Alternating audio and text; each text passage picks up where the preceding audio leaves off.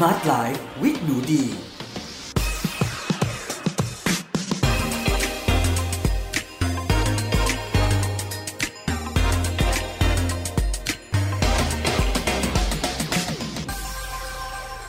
สวัสดีค่ะ ยินดีต้อนรับเข้าสู่ Med Listening Podcast ในรายการ Smart Life with หนูดี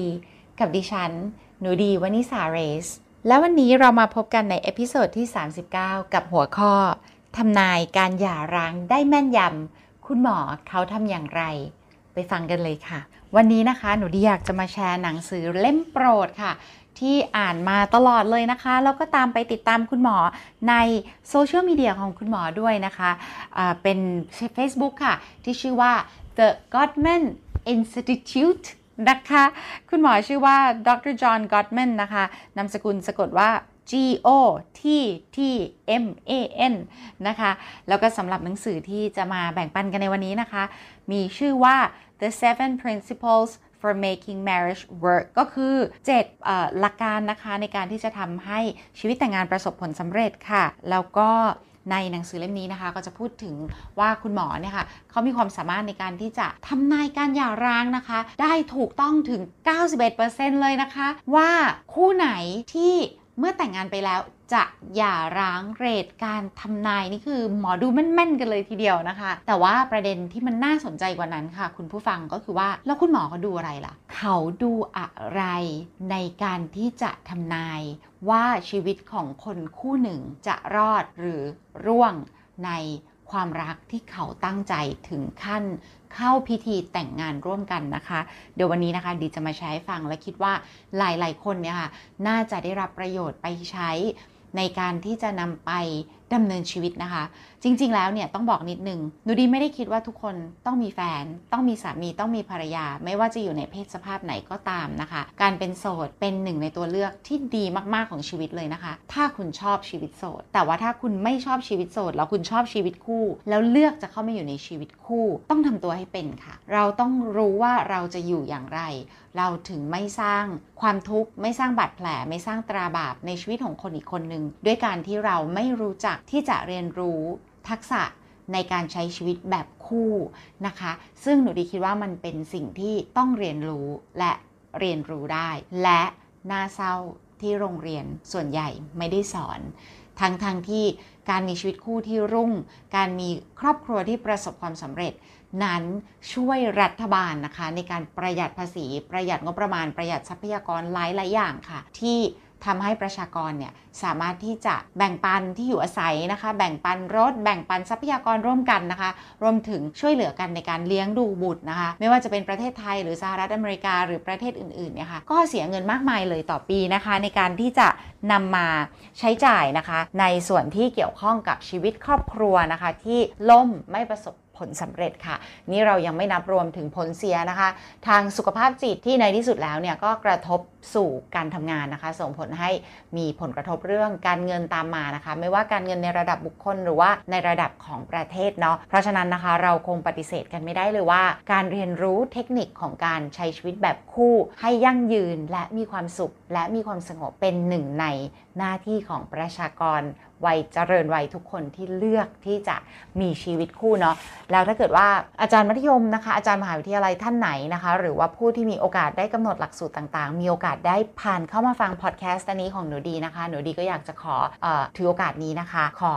ฝากด้วยค่ะ ว่าถ้าเราสามารถที่จะจัดวิชาหรือหลักสูตรแบบนี้ได้นะคะ ก็จะเป็นประโยชน์กับประชากรในอนาคตของพวกเรามาก ๆ เลยค่ะอะอารัมพบทกันมาสักพักนึงแล้วนะ เรามาเข้าเนื้อหากันเลย คุณหมอของเราดรจอห์นกัตแมนมีความสามารถในการที่จะ ทำนายการหย่าร้างเรทสูงถึง 91%เขา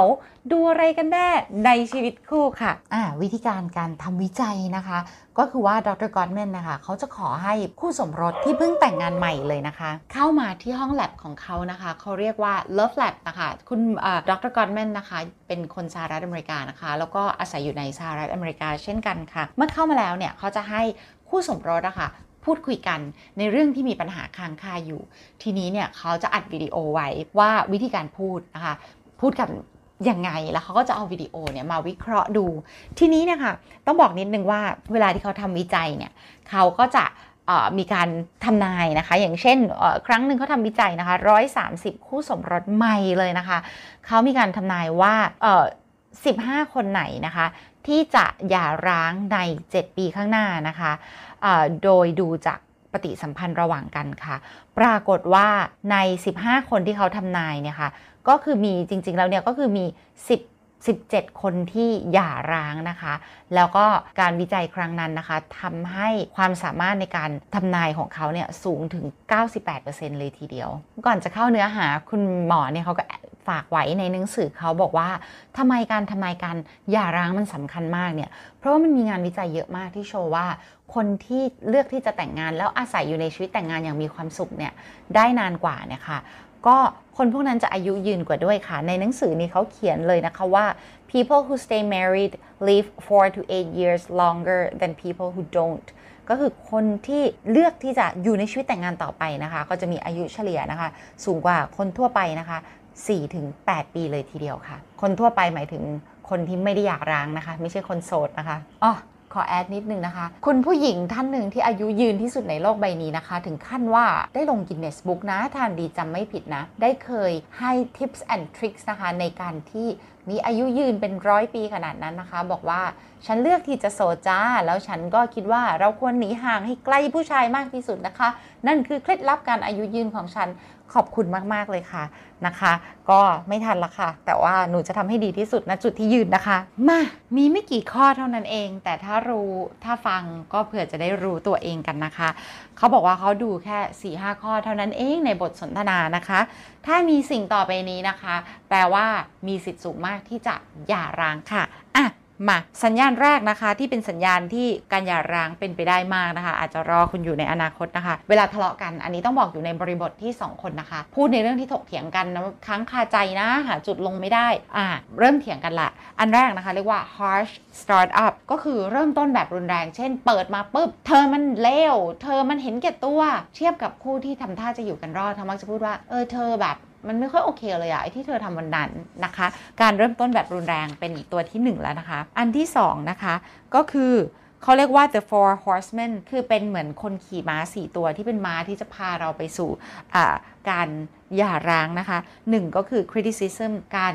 เหมือนกับว่าติเตียนวิพากษ์วิจารณ์นะคะ แบบไม่เป็นธรรมนะคะ อันที่สองนะคะ contempt ก็คือเหมือนกับว่าเหมือนไม่ให้เกียรติอะคะ่ะดูถูกเหยียดหยามอีกคนนึงพูดจาในลักษณะเหยียดเขาลงไปนะคะ อันนี้ต้องระวังตัวเราเองนิดนึง อันที่ 3 คือ defensiveness คือเถียงอยู่นั่นแหละ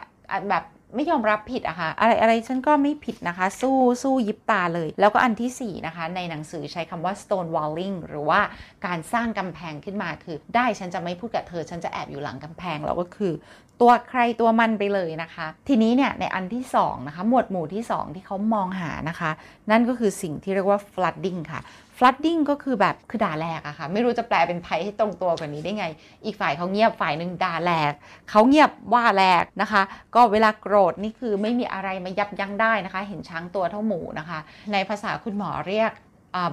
flooding เหมือนเอาน้ำไปท่วมเขาด้วยคำพูดที่มันทำร้ายจิตใจ แต่ภาษาไทยง่ายๆนะคะ ด่ายับค่ะนะคะ ข้อต่อมานะคะก็คือเรื่องของอ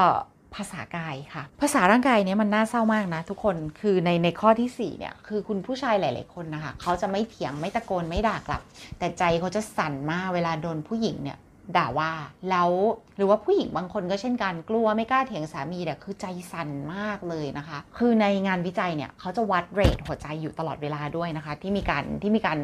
อัดคลิปวิดีโอไว้เนาะปรากฏว่ามันจะมีหลายเคสมากที่อีกฝ่ายเนี่ยคือใจสั่นมาก แล้วคนเหล่านี้ที่หัวใจเหมือนกับว่า สั่นรุนแรงเนี่ยค่ะในที่สุดก็คือหย่าร้างค่ะนะคะเพราะฉะนั้นเรื่องของภาษากายนี่ก็เป็นอะไรที่ที่ที่เราต้องระมัดระวังมาก ๆเลยนะคะ แต่ว่า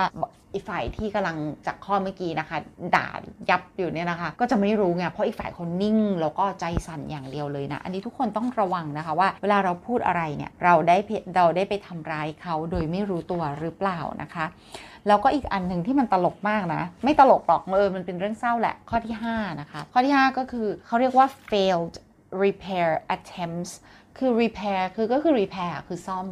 เพราะฉะนั้นเนี่ยบางทีอีกฝ่ายเราเราด่าเขาอะเขาพยายามจะซ่อม เออเดี๋ยวฉันทำอย่างนี้ เดี๋ยวฉันทำอย่างนั้น ปรากฏอีกฝ่ายไม่รับเฉยเลย เขาอยากจะขอโทษไม่รับ เขาอยากจะขอเสนอวิธีแก้อย่างนี้ ไม่รับไม่รับไม่รับ มันจะไปจบตรงไหน นอกจากคนสองคนต้องแยกจากกันนะคะ หรือแม้กระทั่งอันหนึ่งที่มันน่ารักมากๆกับบางทีอะทะเลาะกันอยู่แล้วหัวเราะขำขึ้นมาเลยหนูที่เคยเป็นจริงๆนะบางทีแบบ คือไม่ไหวแล้วอะทะเลาะกับแฟนอยู่แล้วเขาทำอะไรสักอย่างที่มันเป็นการทะเลาะอยู่ แต่มันตลกมากๆ แล้วดีก็หัวเราะขึ้นมาแล้วก็แบบเขาก็หัวเราะด้วย แล้วในที่สุดทุกอย่างมันก็บรรยากาศมันก็เบาขึ้นมาทันทีเลยแล้วเราก็แบบโอเคโอเคโอเคมามาคุยกันดีๆ ต่อเนาะอันนี้ก็สำคัญมากๆเลยนะคะ repair attempts แล้วก็อันข้อที่ 6 นะคะ bad memories คือความจำที่เลวร้ายเนาะ ก็คือถ้าเกิดมีความจำที่มันเลวร้ายที่มันเป็นลบลบอยู่ในชีวิตคู่เนี่ยค่ะ แล้วอีกฝ่ายไม่ลืมอะ มันก็เอามาตอกย้ำซ้ำๆเหมือนเป็นมีดเป็นแผลเป็นแต่ก็เอามีดอะไปกรีดไอ้แผลเป็นนั้นนะให้มันกลายเป็นแผลใหม่ตลอดเวลาเนี่ยค่ะ ความทรงจำแย่ๆค่ะ ในที่สุดมันก็จะสามารถเอากลับมาแล้วก็ทำลายชีวิตคู่ได้เหมือนกันนะคะ อันนี้ก็คือสิ่งที่ทางดรกอตแมนเนี่ยเขาเอาไว้ดูในการสังเกตการหย่าร้างนะคะว่าจะเกิดขึ้นไหม ให้เราลองสังเกตตัวเองนิดนึงว่าเราเป็นในสิ่งเหล่านี้หรือเปล่านะคะ ถ้าเราเป็นเนี่ยเราก็อาจจะมีการ ปรับปรุงตัวเองมากขึ้นนะ อันนี้หนูดีก็ขอแชร์แบบไม่อายเลยนะ เพราะว่าถือว่าทุกคนที่เข้ามาฟังเนาะก็เราเป็นเพื่อนกันนะคะ ในเส้นทางเดินของชีวิตนี้เลยเนาะจริง ๆ ตัวหนูดีเองก็เป็นคนที่ไม่ได้ เก่งในการที่เราจะคบกับเพศตรงข้ามนะคะ ในในฐานะแฟนนะเนาะเพราะว่าโลกที่หนูดีอาศัยอยู่มันเป็นโลกของผู้หญิงอะค่ะคุณแม่หนูดีเป็นแม่เลี้ยงเดี่ยว หนูดีโตมากับน้องสาวนะคะถึงแม้หนูดีจะมีเพื่อนหลากหลายเพศไม่ว่าชายหญิงหรือว่าทุกเพศสภาพอะค่ะ LGBTQ เรามีหมด แต่ในการคบกับผู้ชายบางทีเราไม่เข้าใจอะค่ะทำไมเงียบทำไมไม่พูด โดยเฉพาะยิ่งแฟนหนูดีเป็น introvert ด้วยนะคะ เป็น คนที่ชอบเป็นคนมีโลกส่วนตัวนะคะ หนูดีเองเนี่ยต้องพยายามทำความเข้าใจเขาเยอะมาก เวลาที่เราทะเลาะทำไมเขาไม่พูด ไม่พูดแล้วคิดหรือเปล่า หรือว่าที่ไม่พูดนี่คือไม่ฟังอยู่ไม่แคร์ไปคิดเรื่องอื่น อะไรประมาณนี้ค่ะ ก็มีปัญหาหลาย ๆ อย่างนะคะ ในช่วงคบกันปีแรก ๆ เนาะตอนนี้มันก็ผ่านมา 6-7 ปีแล้วก็เข้าใจกันหมดแล้วนะคะ แต่ว่าหนังสือเล่มนี้ขอบอกได้เลยว่ามันจริงมากสำหรับคู่ของหนูดีนะคะ เพราะหนูดีได้เอาข้อเหล่านี้ไปอ่านให้แฟนหนูดีฟังแล้วเขาบอกว่าจริงจริงอันนี้จริงเลยนะ เวลาที่เขานิ่งเนี่ยใจเขาสั่นมากเลยนะ คือโกรธหนูดีแหละ แต่เขาเนื่องจากด้วยเป็นผู้ชายที่เป็นคนสุภาพ แล้วก็ให้เกียรติผู้หญิงโดยพื้นพื้นฐานนิสัยเนี่ยเขาจะไม่ตะโกนใส่เราหรือเขาจะไม่พูดจาไม่สุภาพหยาบคายหรืออะไรเลย แต่ใจเขาสั่นมากเขายอมรับดีก็บอกอ้าวดีดูไม่ออกเขาบอกอืมเขาไม่รู้จะแสดงออกไงแต่เขาอะคือโกรธแต่เขา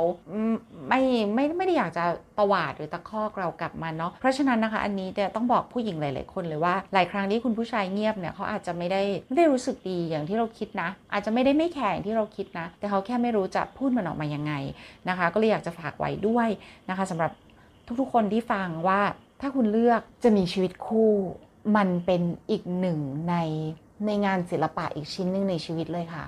ที่เราจะต้องปรับปรุงเปลี่ยนแปลงตัวเอง ชีวิตมันคือการเปลี่ยนแปลงอยู่แล้วล่ะ นะคะ ทั้งเรื่องร่างกาย ความชอบความเชื่อรสนิยมนะคะ รวมถึงการทำงาน การดูแลทุกๆ อย่างรอบตัว ชีวิตคู่ก็เหมือนกันหนูดีว่าสำหรับหนูดีเองมองว่าการมีแฟนมันเป็นสิ่งที่มันมีคุณค่ามากกับชีวิตหนูดีกับพัฒนาการของหนูดีเองด้วยในวัยผู้ใหญ่นะคะแล้วก็เป็นอีกหนึ่งในสิ่งที่เราตั้งใจที่จะทำมันให้ดีที่สุด ไม่ว่ามันจะแลกมาด้วยกัน ต้องปรับปรุงตัวเองมากแค่ไหนหนูด้คิดว่ามันคุ้มค่า แล้ว เมื่อเราเลือกจะมีแฟนเราต้องตั้งคำถามและตั้งสติกับตัวเองแล้วว่าคำว่าฉันตัวตนของฉันนี่คือตัวฉัน ตัวฉันมันเป็นสิ่งที่สำคัญที่สุดในโลกจริง ๆ หรอ หรือว่าตัวฉันมันมีความเป็นน้ำมีความเป็นฟลูอิดอะนะคะ เปลี่ยนแปลงได้ แล้วการที่เราอนุญาตให้คนคนหนึ่งเข้ามาในชีวิตเราอะเรากำลังอนุญาตตัวเองให้ได้เติบโตขึ้น จากการที่เราเลือกที่จะมองเห็นหัวใจเขา ก่อนที่จะเห็นหัวใจเราหรือเปล่า อันนี้พูดถึงในกรณีคนที่ดีนะคะ ไม่ใช่คนที่เข้ามาแล้วแบบยืมเงินเราซ้อมเรานอกใจเรานั่นก็อีกเรื่องหนึ่งนะคะ แต่คนดีๆจริง ๆ ที่เราเลือกที่จะอยู่ด้วยกันเนี่ยเราได้ทำดีที่สุดสำหรับคนคนนั้นหรือยังนะคะ ถ้าใครกำลังทำร้ายแฟนอยู่นะคะ ด้วยความเขลาด้วยความไม่รู้ของเราเอง ลองตั้งสตินิดนึงแล้วลองฟัง episode วันนี้ค่ะ แล้วถามตัวเองว่าฉันทำดีกว่านี้ได้ไหมสำหรับคนคนนี้ที่ฉันเลือกแล้วว่าสำคัญที่สุดในชีวิตฉันในเวลานี้นะคะ โอเคเลยค่ะ ถ้าใครชอบที่จะอ่านเป็นภาษาอังกฤษนะคะ หนูดิขอแนะนำมาก ๆ นะคะ เล่มนี้ highly recommended นะคะ The Seven Principles for Making Marriage Work a practical guide from the country's foremost relationship expert Dr. John M. Gottman เนาะลองดูนะคะ เป็นเล่มที่ดีมาก ๆ นะคะ ปกขาวเขียวนะคะ และหนูดีก็ซื้อมาจากคิโนคุนิยะในเมืองไทยกรุงเทพนี่แหละค่ะ ในราคา 568 บาท คุ้มทุกบาทที่จ่ายไปเลยค่ะ ขอบอกเลยเนาะ ส่วนใครไม่สะดวกอ่านนะคะ เดี๋ยวดีจะคอยเอาหนังสือดี ๆ อย่างนี้มาแชร์เรื่อย ๆ นะคะ เป็นภาษาไทยค่ะ ขอให้ทุกคนมีโอกาสได้เป็นหนอนหนังสือ